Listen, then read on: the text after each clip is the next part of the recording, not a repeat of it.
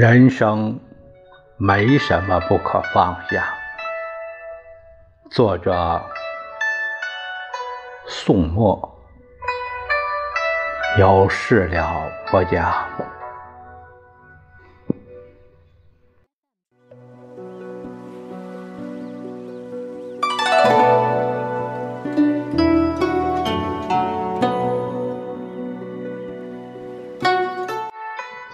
朋友们。我从今天开始呢，我又打开一本书，有点忍不住。啊，你们是是否感觉到生活太累了呢？我今天呢，就是想读一本弘一法师他的人生智慧的一本书。那这里讲的就是弘一法师彻悟一生的人生真谛。呃，帮你重遇未知的自己，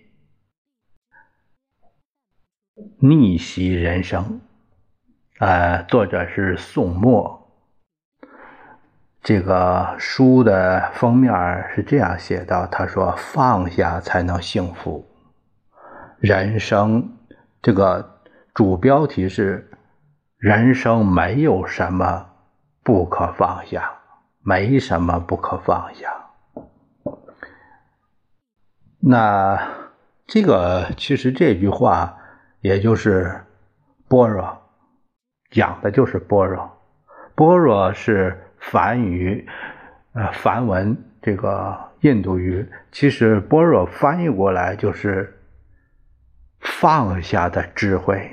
那也就是说，怎样才能放下？怎样才能放得下？放下是一种智慧。那我也不知道这个内容怎么样啊，我倒是听有推荐说不错，我就买了一本。它的内容简介是这样的：他说是，人生没什么不可放下。很多时候，你那些义无反顾的执着，那些让你遍体鳞伤的坚持，最终都将成为浮云。这个世界没有天大的事儿，也没有过不去的坎儿，只有放不下的自己。你要明白，世界不会为谁而停留。一切也终将成为过去，放不下、舍不得，只不过是徒增烦恼而已。人最强大的时候，不是坚持的时候，而是放下的时候。执于一念，就受困于一念；一念放下，会自在于。心间，在本书中，弘一法师教你如何放下那些阻碍你人生幸福的欲望和执念，如何快速获得幸福自在的人生。那这部书我也不太清楚里面到底什么内容，到底讲的是是个怎么样的一个。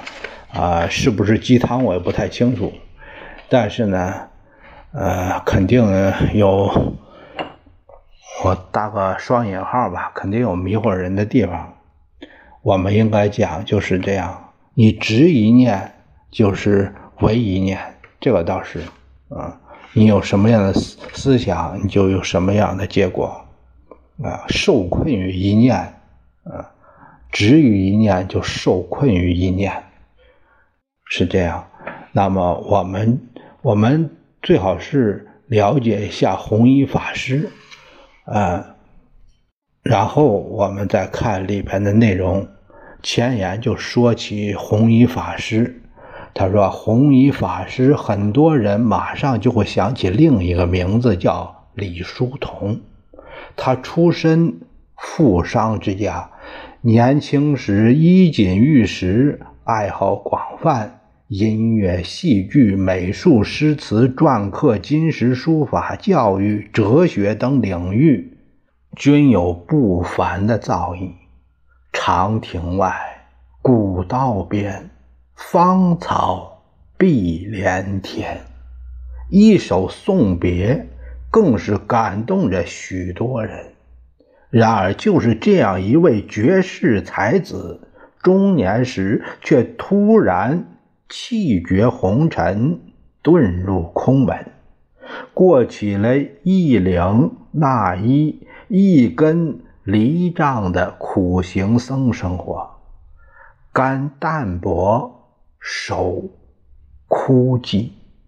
从法师出家的圆寂的二十四年中，潜心修行，精研力学，弘扬佛法，普度众生，使失传多年的佛教南山律宗再度复兴。